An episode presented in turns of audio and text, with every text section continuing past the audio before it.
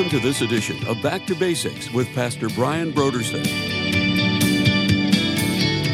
Some people say, well, we should just take care of people's spiritual needs and we don't need to worry about that other stuff. That's not our problem or responsibility. Some people say, no, we've got to care for people, we've got to provide for the poor. And you know what happens is in people's minds, it always is reduced to like an either or. But in the Bible, it's it's both and.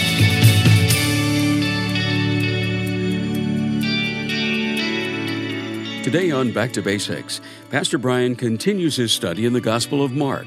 Join us as Pastor Brian begins his teaching on Mark, chapter 6, verses 35 through 52, in a message titled The Bread from Heaven.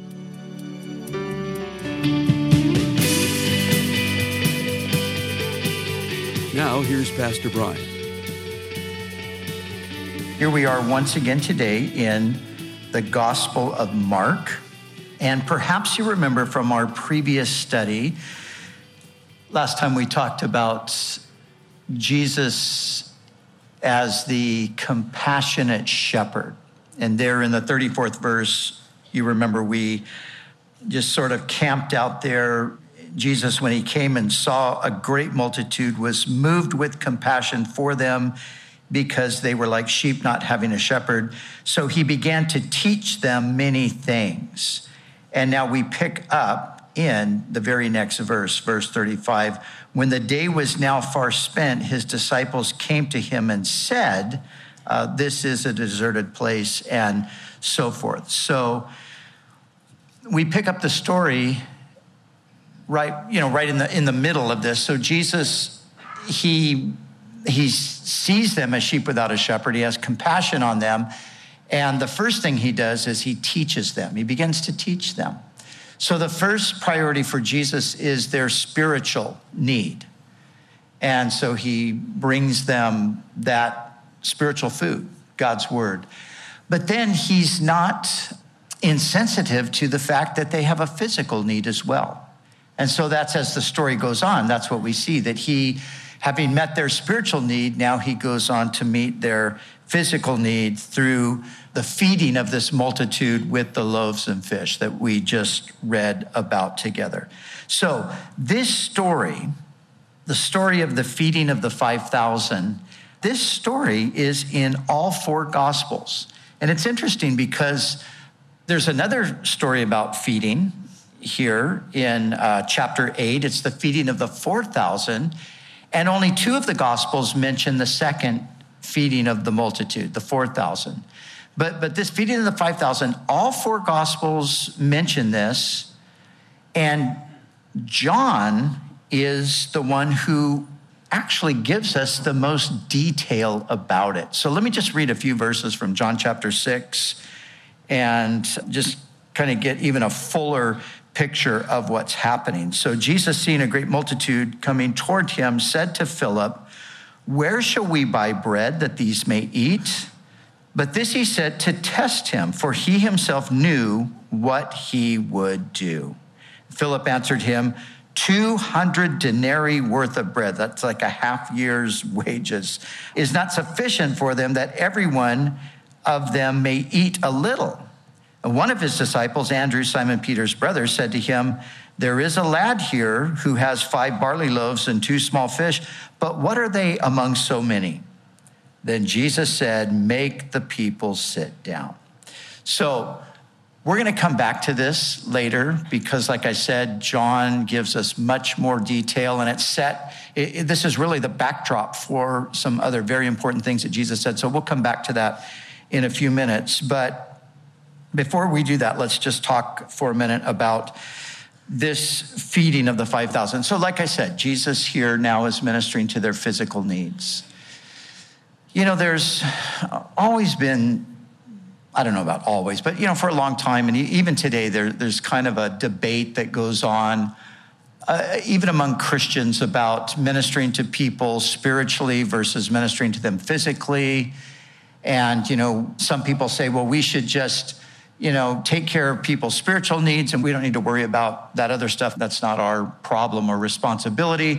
Some people say, no, you know, we, we've got to care for people, we've got to provide for the poor, we've got to be engaged in justice kinds of things and so forth. And, you know, what happens is in people's minds, it, it, it always is reduced to like an either or. It's one or the other. But in the Bible, it's, it's both and. It's not either or. In the Bible, it's, it's both.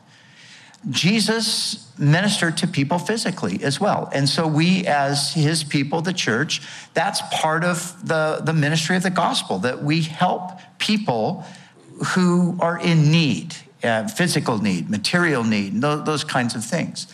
And so we should not create that uh, dichotomy that doesn't really exist in the scriptures. We should just remember that those, those two things work together.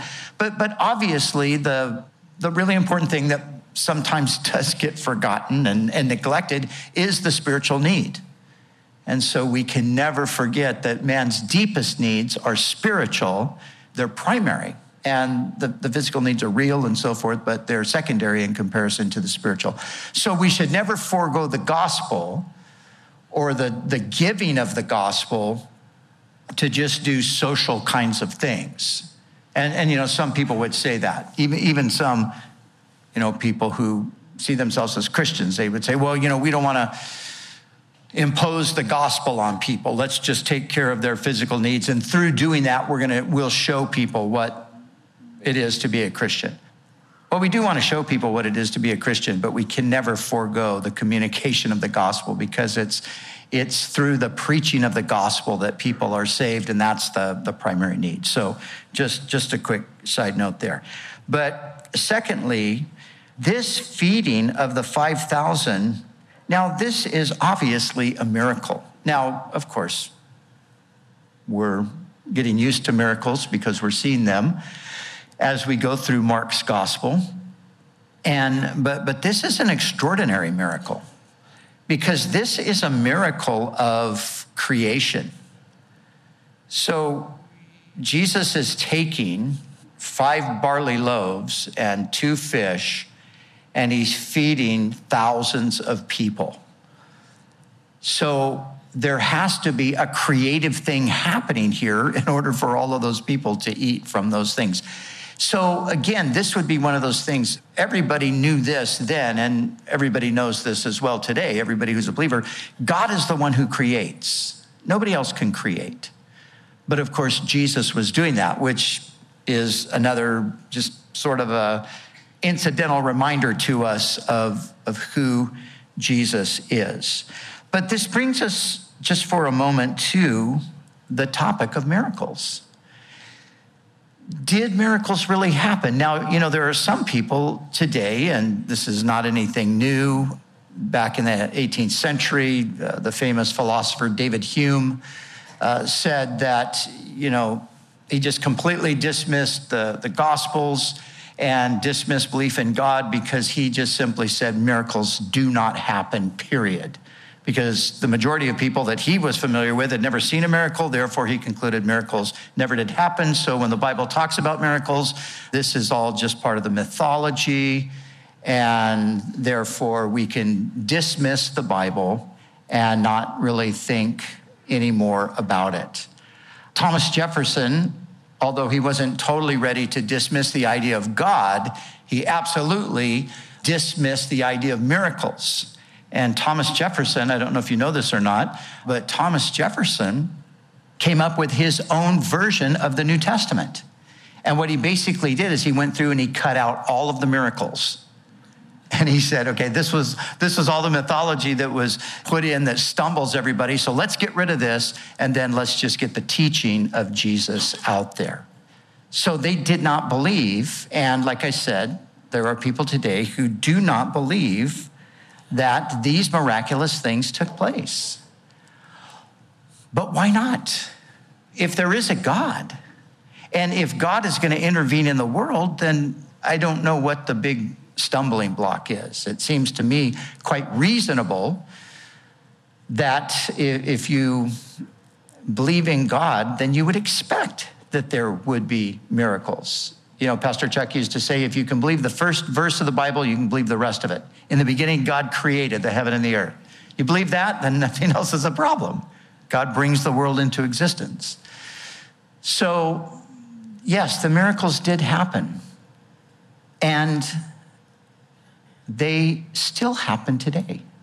And we cannot forget that. Now, this week I was just incidentally listening to some of the podcasts that I listen to, and a podcast that I really like by the guys over at Biola by Scott Rae and my good friend Sean McDowell. They did a podcast with a guy named Craig Keener. Craig Keener is uh, he's one of the most brilliant thinkers theologically today, just amazing guy. And uh, was an atheist, came to faith in Christ, and then went on to become a, a scholar. And he was writing a commentary on the book of Acts. And he was looking at the, the, the, miracles in, in the Gospels and in the book of Acts, and, you know, having come from the atheistic world and all of that. So he's going to he, he's going to present some evidence for the miraculous. So he tells the story how he's writing the commentary on the book of Acts and he's footnoting one of the portions of Acts that, you know, speak of the miraculous. And he goes on to say that his footnote turned into a 1,000 page volume on miracles. And so it's actually two volumes on miracles now. But it, it started with a footnote because once he started to really delve into the evidence for the miraculous, he couldn't stop writing. And so he tells a few stories. And, and this is the point that I want to make is that not only did miracles happen in the New Testament times, miracles have happened all the way through the history of the church, and they still happen today. And he talked about these uh, studies that have been done and there was, there was one study that was done among Pentecostal and charismatic Christians from 10 different countries around the world. And he said there were 200 million reported miracles. Now, he agrees that, of course, not every reported miracle is a miracle, but 200 million reports, there certainly are, are going to be things there that are valid. And then he, he goes on and he just, he's done all of this research and he tells some pretty fascinating stories. I don't know that I'll ever read the 1,000 pages on the subject, but it's really kind of piqued my interest. So maybe I'll read a few anyway. But one of the stories that he told that was interesting to me, and kind of just a, a reminder to us that miracles happen today, he told the story of. I think it was in India, and there was a, uh, a particular region where there were some churches in the region, and all of the churches just kind of bickered and argued and basically just fought with each other. That's all, that's all they did. That was kind of the reputation in the region for the church. It was kind of useless. Well, somehow they figured out that this was probably not really helping the cause of the kingdom. And so they got together and they all repented and they asked the Lord to, you know, forgive them and to help them to reach their region, whatever part of the country it was. And so the Lord put on their heart to go out and to begin to just share the gospel in the streets. And they talked about how God accompanied them with the miraculous. And one story that Craig told was so fascinating. He said there was a man who was 80 years old. He had been a very anti God person his entire life. And he was publicly, when they would go out and, and share the gospel, he would be out there to oppose them. And he, he was publicly out there to oppose him. And for his whole life, his right hand was withered. So he couldn't lift his, his right hand. And in his tirade against God, he raised his hand and he was shouting that there was no God, that no one should believe in a God. And suddenly he stopped and looked at his hand and thought, oh, I must be wrong. so anyway, this guy, this guy became a Christian. And what happened is literally tens of thousands of people in that region came to Christ through the efforts that began with that particular miraculous thing at that moment. So that's something fairly recently that happened. So I've reminded us of this as we've been going through, but I want to remind us again. We have to be careful not to just relegate the miraculous to the past or to relegate it to a different part of the world. Although this is much more common in different places than it is in the West, and particularly here among us, yet we cannot discount the fact that God still does miracles today. And there are many, many miraculous stories that uh, maybe some of you even know some yourself, and I've, I've heard plenty myself. So that was a miracle, and yes, miracles still happen today. Now, another thing about the feeding of the 5,000. Remember, as I said, in chapter 8, there's then the second feeding. There's the feeding of the 4,000. We'll get to that and probably just touch on it lightly when we get to the eighth chapter. But as you look at the two different feedings, so one is 5,000, and the idea is 5,000 men, not to mention women and children, so several more probably. The feeding of the 4,000. In the feeding of the 5,000, there's 12 baskets of fragments that remain. And Jesus says, you know, get them and keep them. And then in the feeding of the 4,000, there's seven baskets of fragments that remain. And some have seen in this that what you have here is a picture of the Lord's sufficiency for both Israel and for the nations. So the significance with the 5,000 is that 12 baskets full are gathered up. And of course, there are 12 tribes of Israel. And so that Jesus, that Christ, that he was sufficient for Israel, that everything they could ever need, that, that he would be the one to provide that for them. But then with the 4,000, some see the 4,000 that the, the audience was maybe more of a Gentile audience and then there's seven baskets full of fragments. And the seven would be, you know, the number seven is the number of completion. So again, the idea there, if that group was predominantly Gentile, that Christ is also sufficient for the nations as uh, seven is the number of completion, that he will be able to bless and provide for all that the nations need. So that's just you know, kind of something that is obviously a bit read into the text, but it certainly is, or possibly is, something that's legitimate. But one more thing before we move on over to John's gospel today. Did you notice as you read on through the story? So Jesus dismisses the disciples, they get in a boat and they head back to the other side of the lake, but Jesus doesn't go. And, and what he does is he waits until the evening. He goes off to pray, actually. And in the wee hours of the morning, as they're straining at rowing because of a strong headwind, Jesus comes walking to them on the water. Now, that, that is always to me so amazing to think. And I have to tell you, every time I go to the Sea of Galilee, and especially early in the morning on the Sea of Galilee, you know, there's, it's just something when you're there and you wake up and you see the sun just beginning to rise over the, the eastern hills there and you look out at that beautiful lake. And I, as I was doing that a few years ago, I just suddenly had this thought like, wow, this is, this is so amazing. This body of water there's, there's nothing like this in the whole world because it was on this body of water that two human beings actually walked. They walked on the water. One of them, of course, was the Son of God, but the other one was feeble human being named Peter. But remember, Peter walked on the water as well.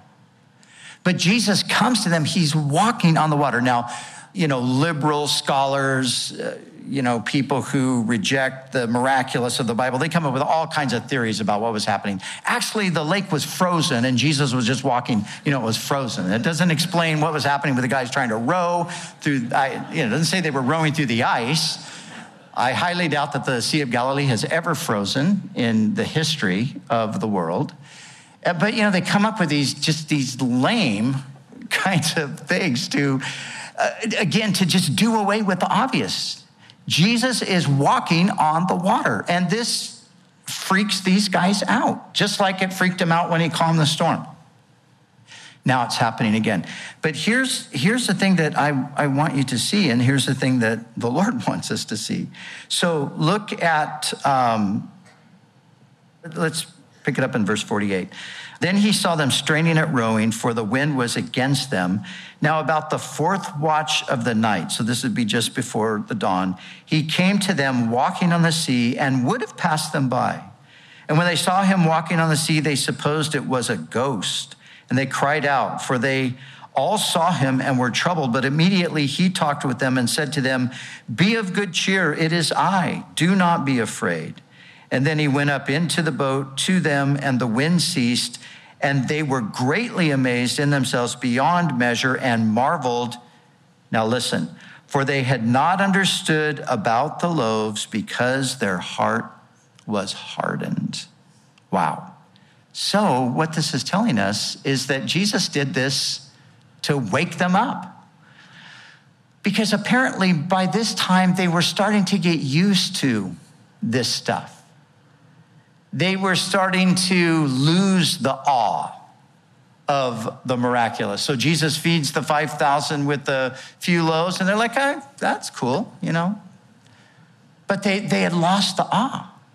So this kind of snaps them out of it.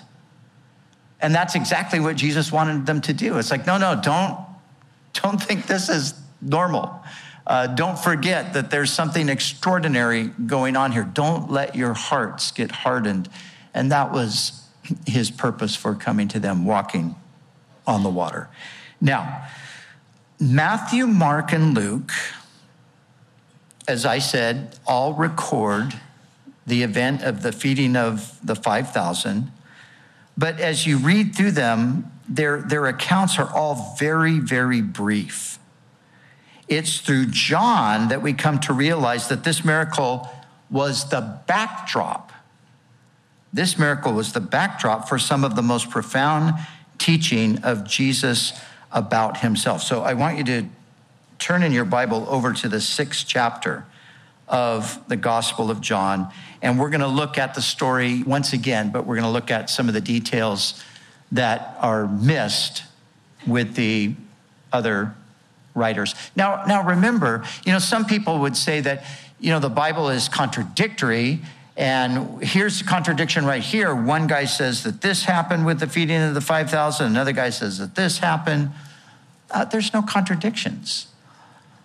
The synoptics, as they're commonly called, Matthew, Mark, and Luke, their purpose is to give us, you know, they're, they're going through and th- their purpose is just to give us, you know, kind of the overview in some sense of what happened, kind of the big picture. This is what happened. Jesus fed 5,000 with these, uh, you know, just fish and bread. But it was left to John to give more details about it. So we see that we learn uh, from John, as we already read, that it was a boy who had the five loaves and the two fish that were the initial substance for the miracle to take place. But as we look at the Gospel of John, there are three things that I want to just point out to us here in the sixth chapter that I think are very helpful for us as we just look at the big picture of, of what's happening here.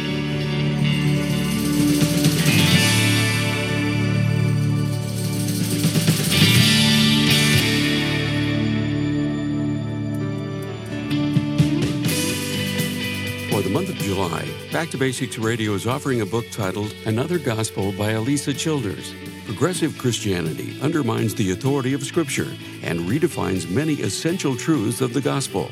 With powerful insight and intellectual integrity, Alisa Childers compares and contrasts the historic Christian gospel with the progressive gospel, enabling you to wrestle with doubts of your own or the challenge of others to the historic Christian faith. The book Another Gospel by Alisa Childers is our gift to say thank you for your donation to Back to Basics. So we encourage you to call us right now at 1 800 733 6443 or visit us online at backtobasicsradio.com. We'd also like to remind you that all of our other resources are waiting for you at backtobasicsradio.com or by calling our request line at 1 800 733 6443. That's 1 800 733 6443. Our desire is to encourage you in your daily walk with God. We'll continue tomorrow with more valuable insights from Pastor Brian as we study together in the Gospel of Mark.